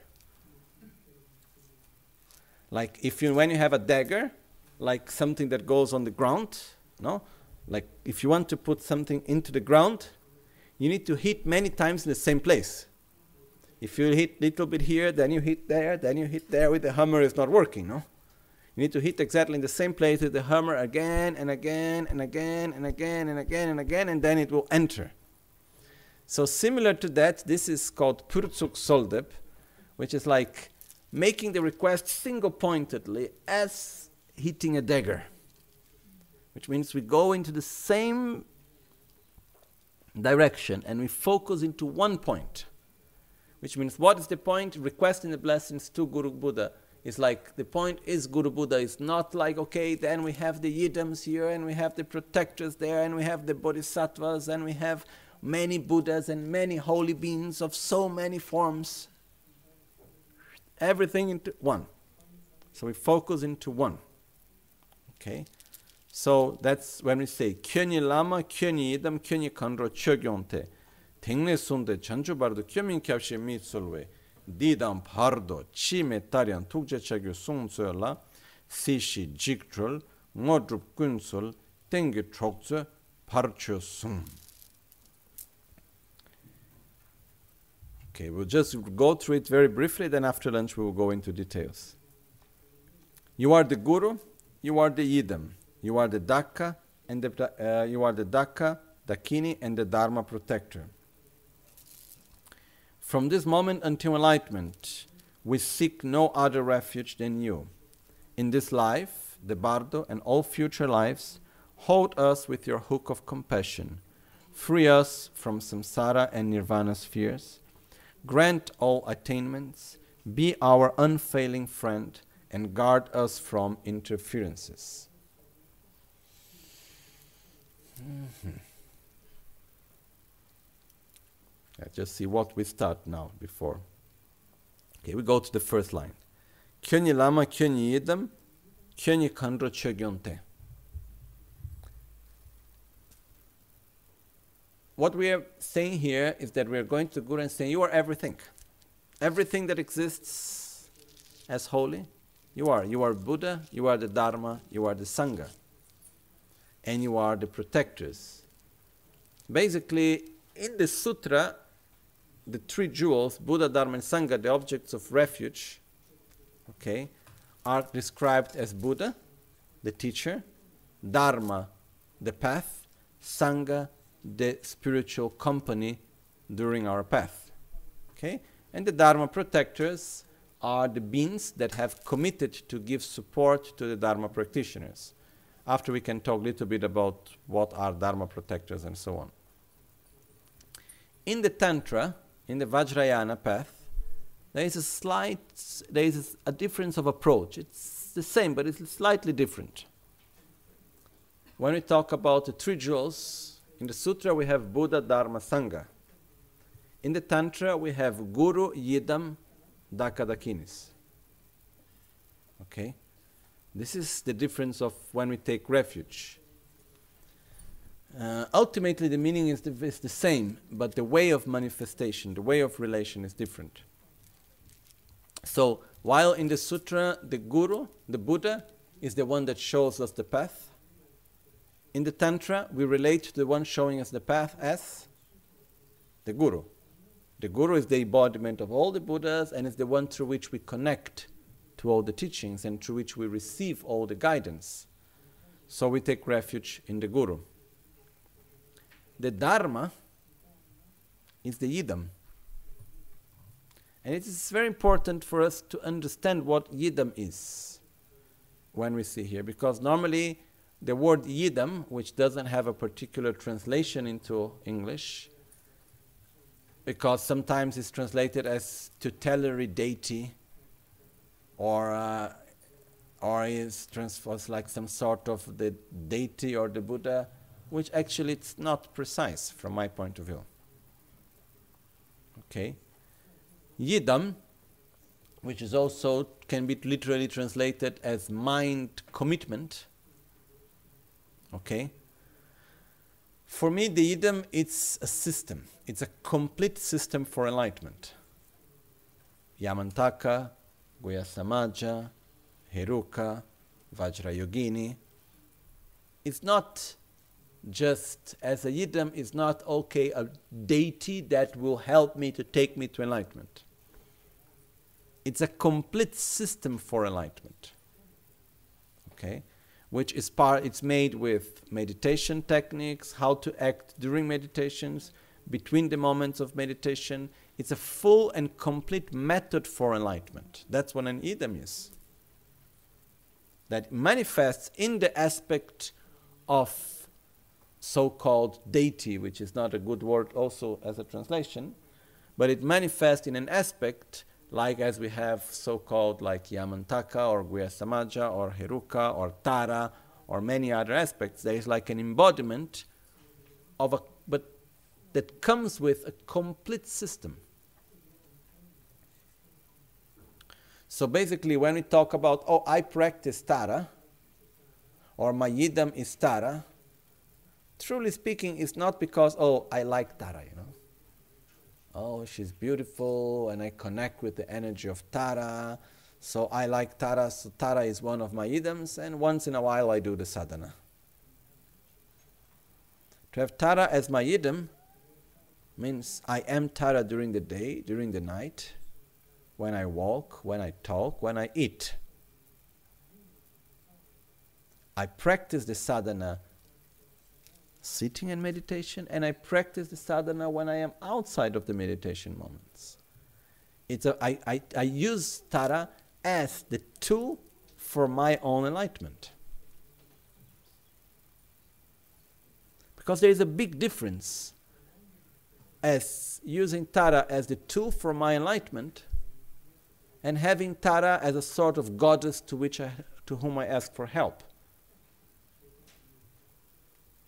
It's clear the difference, right?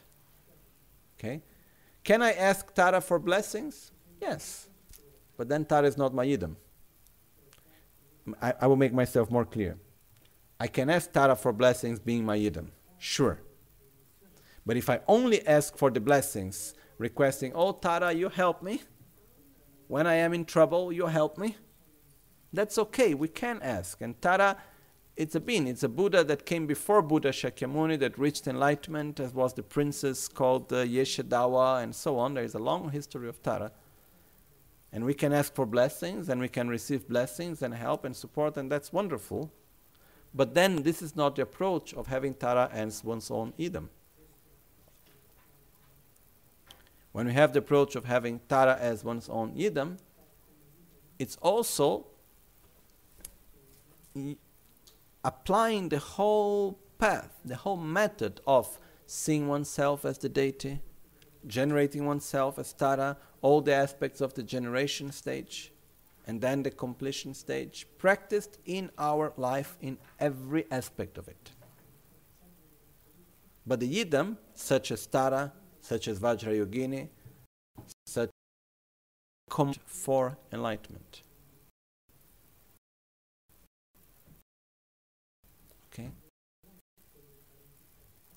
Which is that there are many, many, many, many idams. No? Oh. There are many methods in front of us. And there was like one thing from some of the Indians, like Atisha and other masters from India when they arrived in Tibet. One of the sayings was, "We Indians practice one yidam and realize all." You Tibetans practice 100 and don't realize one. no? That's the danger. Because it's a method and we need to apply it fully. And one is as valid as the other. Then someone may ask, then, then why there are so many? Because we are so different. And we need different methods according to our different needs. Some of us have more attachment, some of us have more aversion, some of us have more ignorance. We have different types of energies, different type of predispositions of our own nature. And the idams adapt to the different types of predisposition of each one of us. So someone that has the responsibility to keep the lineage alive and to teach and guide need to practice all the practices in order to be able to share them. But as a personal path, for each one of us, one is more than enough. For example, self healing, five Dhyani Buddhas, is a yidam. The five mothers, practice of the environment, is another yidam as is Guhya Samaja, as is Yamantaka, as is also the Guru. One can practice Guru Yoga as one's own yidam. So the Guru, you are the Idam. There is no difference between Yamantaka or Vajrayogini and you, the Guru. You are the embodiment of all the methods of all the Buddhas. You are everything. But before that, sorry, I was explaining about the refuge. In the sutra, we say, I take refuge in the Dharma, which are the teachings, the methods for enlightenment. When we take refuge in the Dharma, we take refuge in the Dharma in two different ways. The Dharma that we receive, I take refuge, and our own practice, which is the actual refuge in the Dharma. I truly take refuge in the Dharma when I put into practice the teachings.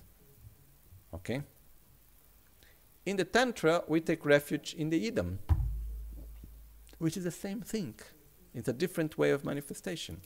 Because the Idam is the method, is the Dharma. But the way how we say it, we say we take refuge in the Idam. Okay? Then we have the Sangha. Sangha are those that accompany us through our path to enlightenment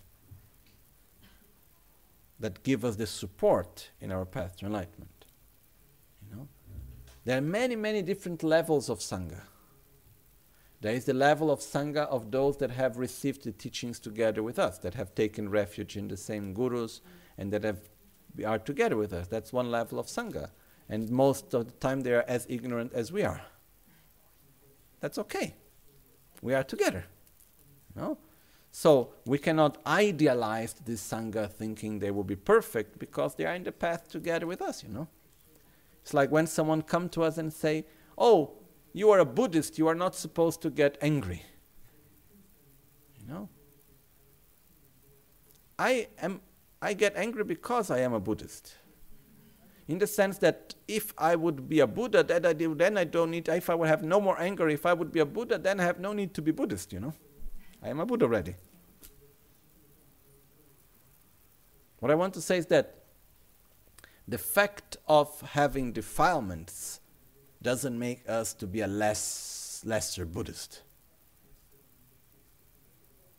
We have defilement. We are Buddhist exactly because we have defilements. Buddha doesn't need to be Buddhist. So when we are together in the Sangha, from the more gross level, the people that receive the teachings together and so on, there are qualities, and then there are the defilements of everyone together in our path, and this is part of our reality, you know. This is one level. Then there are the Sangha of Bodhisattvas. Then there are the Sangha of Arya Bodhisattvas. Are the Bodhisattvas that help us on the path. Sangha of Bodhisattvas. The Arya Bodhisattvas are the Bodhisattvas that have also developed pure wisdom and have gone out of samsara that can help us on our path. Okay, there are different levels of sangha. Okay, in tantra, it is there is the sangha which is intended as the dharma vajra and bro, uh, the, the vajra brothers and sisters, which are the people that have took empowerments and taken refuge together with us on the same masters, on, on the same path, which is a very important part. And then there is what are called the dakas and the dakinis, the heroes and the heroines, which basically are beings that do not have a gross body, that have a subtle body, that in our Western culture we can oversimplify it calling it spirits. But again, we have problems of translation. Okay? And these beings, they can actually give us support in our path to enlightenment. In our meditation, in our daily life, we are actually much more influenced by subtle beings than what we can actually imagine. sorry to say like this. In a positive and in a negative way. As when we are by the side of someone that is angry, we get influenced. We are influenced when we are near to anyone with a physical or without a physical body. And I clearly believe, as it says in many teachings, that there is a whole reality that we cannot see with our eyes of the subtle forms of beings. Okay? So, the ones that give support in our path, we call them also dakas and dakinis. The male ones are called dakas, the female ones are called dakinis. Okay?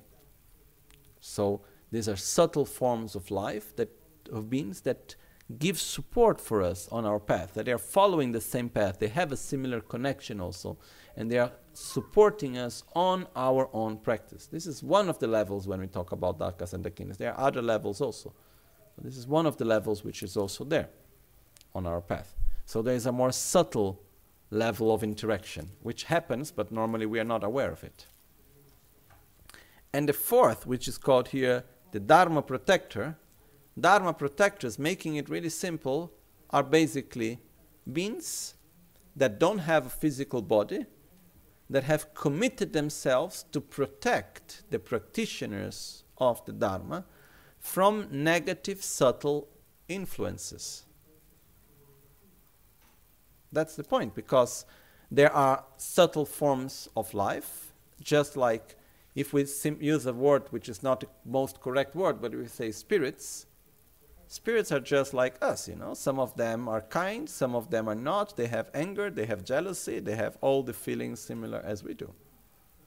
And what happens is that if we create a negative interdependence with a, neg- with a spirit that is angry on us or that is interacting in a negative way, this can influence our mind quite badly. So when we go to meditate, it's very important for us to be free of any sort of subtle negative influence. Okay? If we don't meditate at all and we live our life in a very gross level, then it doesn't make that much difference. Okay? You know, we can have many, many beings which have negative influence, but we are so much taken by our gross senses and we are not even looking towards himself that it, uh, ourselves that it doesn't really make that much difference. But when we actually want to meditate and have our mind very clear, it is very important that we are able to be free from any sort of negative influence in our thoughts, in our feelings. Okay? So that's the function of a Dharma protector. The Dharma protectors have the functions to protect us from subtle negative influences in order for us to practice the Dharma correctly. That's it. The function of a Dharma protector is not bringing us wealth, is not helping us to protect us from a car accident. It's not we need to drive well, we need to work correctly. Okay? But the real function of a Dharma protector is that of protecting us on a subtle level so that we can practice the Dharma correctly. That's the real function of a Dharma protector. Then in the subtle level of existence, there is we can ask for support and help in many different ways. But the function of a Dharma protector is to protect our mind from negative subtle interferences. And uh, in all, since the time of Buddha, up to now, all the great masters, they always gave a lot of importance for Dharma protectors. Why? Because we are all vulnerable to influence. And there are influences around, which is not the devil. It's simply there, is, there can be someone with anger, someone with jealousy, someone with envy, or any other negative emotion, that they are not negative by their nature, but in that moment they are into that negative interdependence. So that's how they are relating to us. Okay? So that's what we call Dharma protectors or Dharma pala. Okay? There are two different types of Dharma protectors, just to conclude this subject. One type of Dharma protectors are those that actually are enlightened beings, beings that have reached the state of enlightenment, eliminating completely all defilements, developing their qualities totally, and they choose to manifest themselves in a subtle level to protect the Dharma practitioners. Okay? This is one form, which we call um, Summa Tsende, which means uh, uh, the protectors which actually have reached enlightenment. Okay? Jigten le Deba. Then we have those that are beings that have committed to protect Dharma practitioners, but they have not yet reached enlightenment. And they can be from a very common level of spiritual state up to quite highly realized bodhisattva level and so on, but they are not yet Buddhas. These, there are also these forms of Dharma protectors. Okay? And uh, we can have many stories about this. Tibet is full of these stories of these beings, no? Even like just to make a, one small anecdote. One time in Brazil, a friend of us from the Sangha, she had a very complicated moment in her life. Very delicate, legally, like under threat, like really complicated situation. So she called Rinpoche and said, "Oh, Rinpoche, please help me. You know, I am. I had there is this very strong danger situation, and so and so on." Okay. Then she went to a client to work as a lawyer, and then as they were in this middle, middle of this meeting, these things that happen in Brazil. Okay, here I never heard about something like this. In the middle of the meeting, suddenly, one of the guys in the meeting like Oracle incorporates one deity, one spirit, and start talking to her. And said to her, Oh, you are a daughter of Lama Gangchen, I will help you. You have a big problem, and I will take care of it. I will help you. Something like this. And he said, Okay, thank you. Finally, fact is that when she had the day she needed to go to the court for the whole thing, the whole problem like faded away basically what happened is that she was being obliged under threat to testify falsely on a legal case under very strong threat. And uh, the people that obliged her to testify basically they didn't come to the day when she needed to testify which is almost impossible to happen. And because of that she didn't they didn't come by law, they were not allowed to request her testimony again. So she was free from it. No? So, after that, she went, another friend said, okay, look, first you call Rinpoche, say thank you. Then, you know, this spirit said that he was going to help you. It's not, you don't need to make any, but just go there and say thank you. So they went to their temple where they were making their ceremony there just brought an offering just to say thank you for your help. And then in the moment this being this or of oracle, he just said, wait, wait, wait. No, they said, no, we don't want anything. Just say thank you. No, no, no. I need to talk to you. Then there were like many, many followers there, and they said, okay, first they finish everything. And in the end, he was talking to these two friends of ours. And he said to them, he said, oh, because Buddhism is the future religion in Brazil. That's the future, who knows when it comes, no? But future is always in the future. But he said, it's the religion of the future. But the most, what I want to say is that he said, in one moment, in the middle of this, this oracle said, I am not a good one. I did harm to many people, myself. But I understood that I need to support what is good. So I have changed. No? And basically, she said, So my commitment is to protect those that are doing good things. So I have the commitment to support and to protect the sons of and daughters of Lama Gangchen in Brazil. I have this commitment myself. And so I will help you in your situation.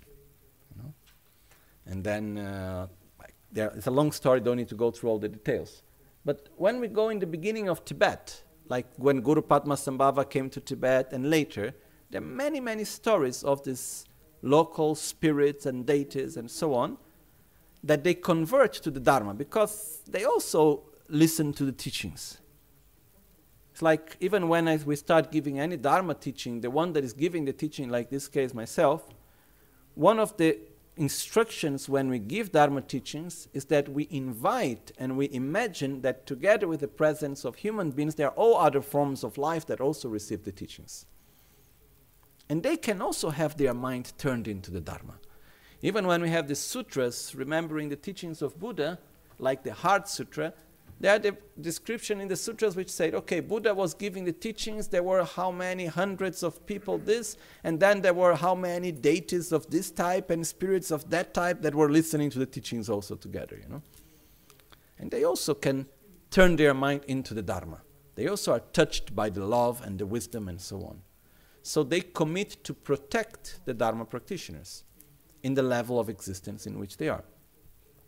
So these are the so-called Dharma protectors under an oath, which means they make a commitment to protect Dharma practitioners, but they are not themselves fully enlightened beings. Okay?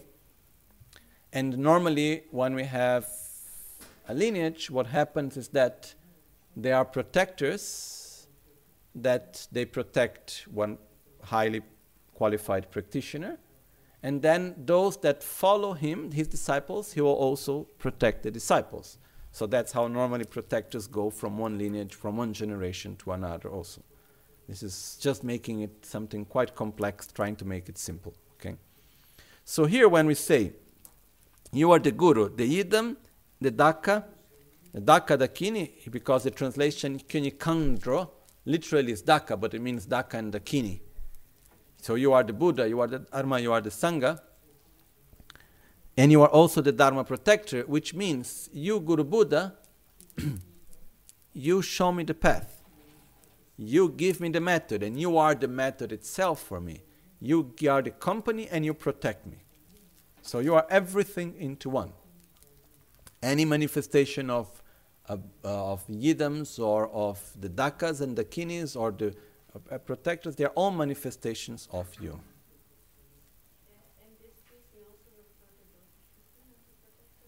Protectors, there are many Dharma protectors. There are, for example, the protectors of the four directions, which are since the time of Buddha. They have the oath to protect the Dharma practitioners. We have, like, normally in the entrance of every monastery, there are the four protectors. Then there are protectors such as Kalarupa, Mahakala, then there is Dorje Shugden, which is protector of our lineage, Palden Lhamo. There are so many forms of Dharma protectors. No? If we don't know much about these things, we just connect to the Guru and then making it like a mundane example is saying, I connect to you, and those that protect you, your bodyguards will also protect me, you know? I don't need to have a contract with the bodyguards. They have a, have a with you. So, you know, I am under your protection. So naturally, they will also protect me. So actually, the Dharma protectors, what is said that the, what we need in order to get protection is to practice correctly. Because their commitment is to practice to protect the Dharma practitioners.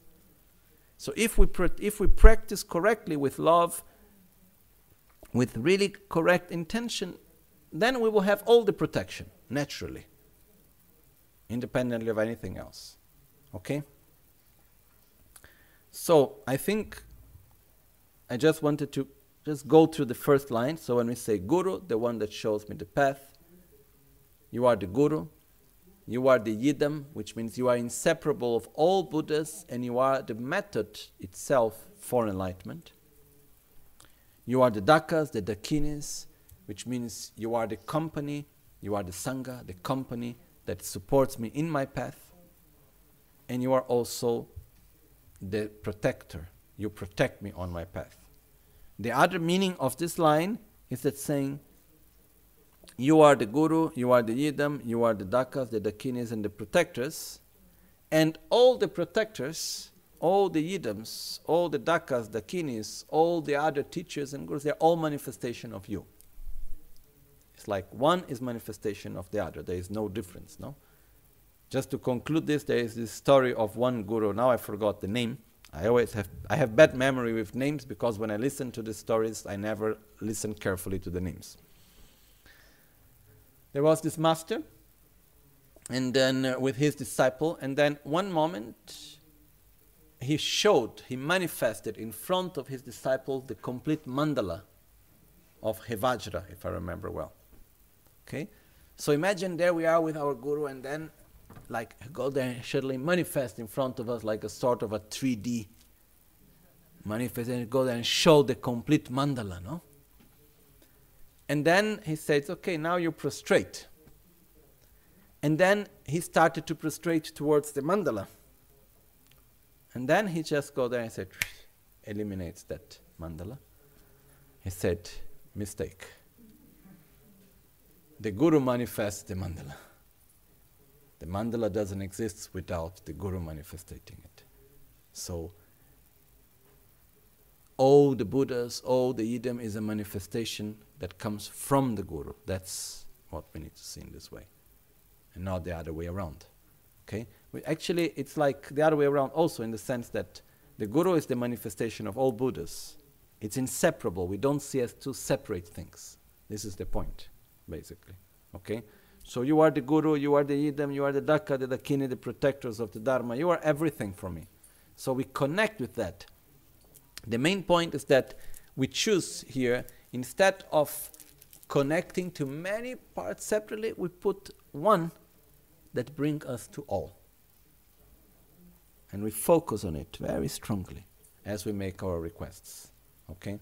And again, making requests doesn't mean here, it's not intended as I want something from you. Request means I connect to you. When we request the blessings, it means we request a positive interaction. We request to connect. That's what we are requesting. We're not requesting, oh, give me this, give me that. Because even if we request, Buddhas cannot give us what we are not able to do. Okay? So, this is the first line. Then now we stop for lunch. And then after we would go through it again and try to understand it better. Okay? And then we go through how to recite, what visualizations to do, and all of that. Okay? Actually, these two verses, verse 53 and verse 54, we will, I will try to explain them with calm, but uh, I don't think at all two days is enough to really go through it well. Actually, to really understand this part of the practice well, especially verse 54, to really be able to do well, it takes a lifetime. In a sense, it's something that we go again and again. So I will try to explain one level of understanding and practicing, but there are many, many levels that can be done in here. Okay? Jetsun la me kutse rapten